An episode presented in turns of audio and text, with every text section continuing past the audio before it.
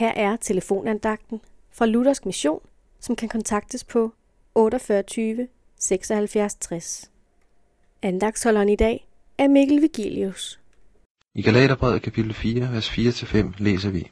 Men da tidens fylde kom, sendte Gud sin søn, født af en kvinde, født under loven, for at han skulle løskøbe dem, der var under loven, for at vi skulle få barnekår.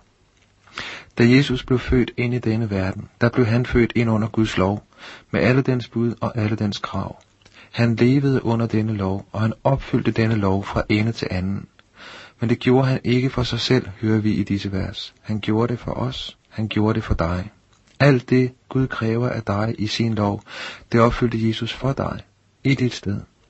Hele det liv, som du skulle have levet i godhed og kærlighed, men som du ikke magter at leve, det har Jesus levet for dig, en gang for alle.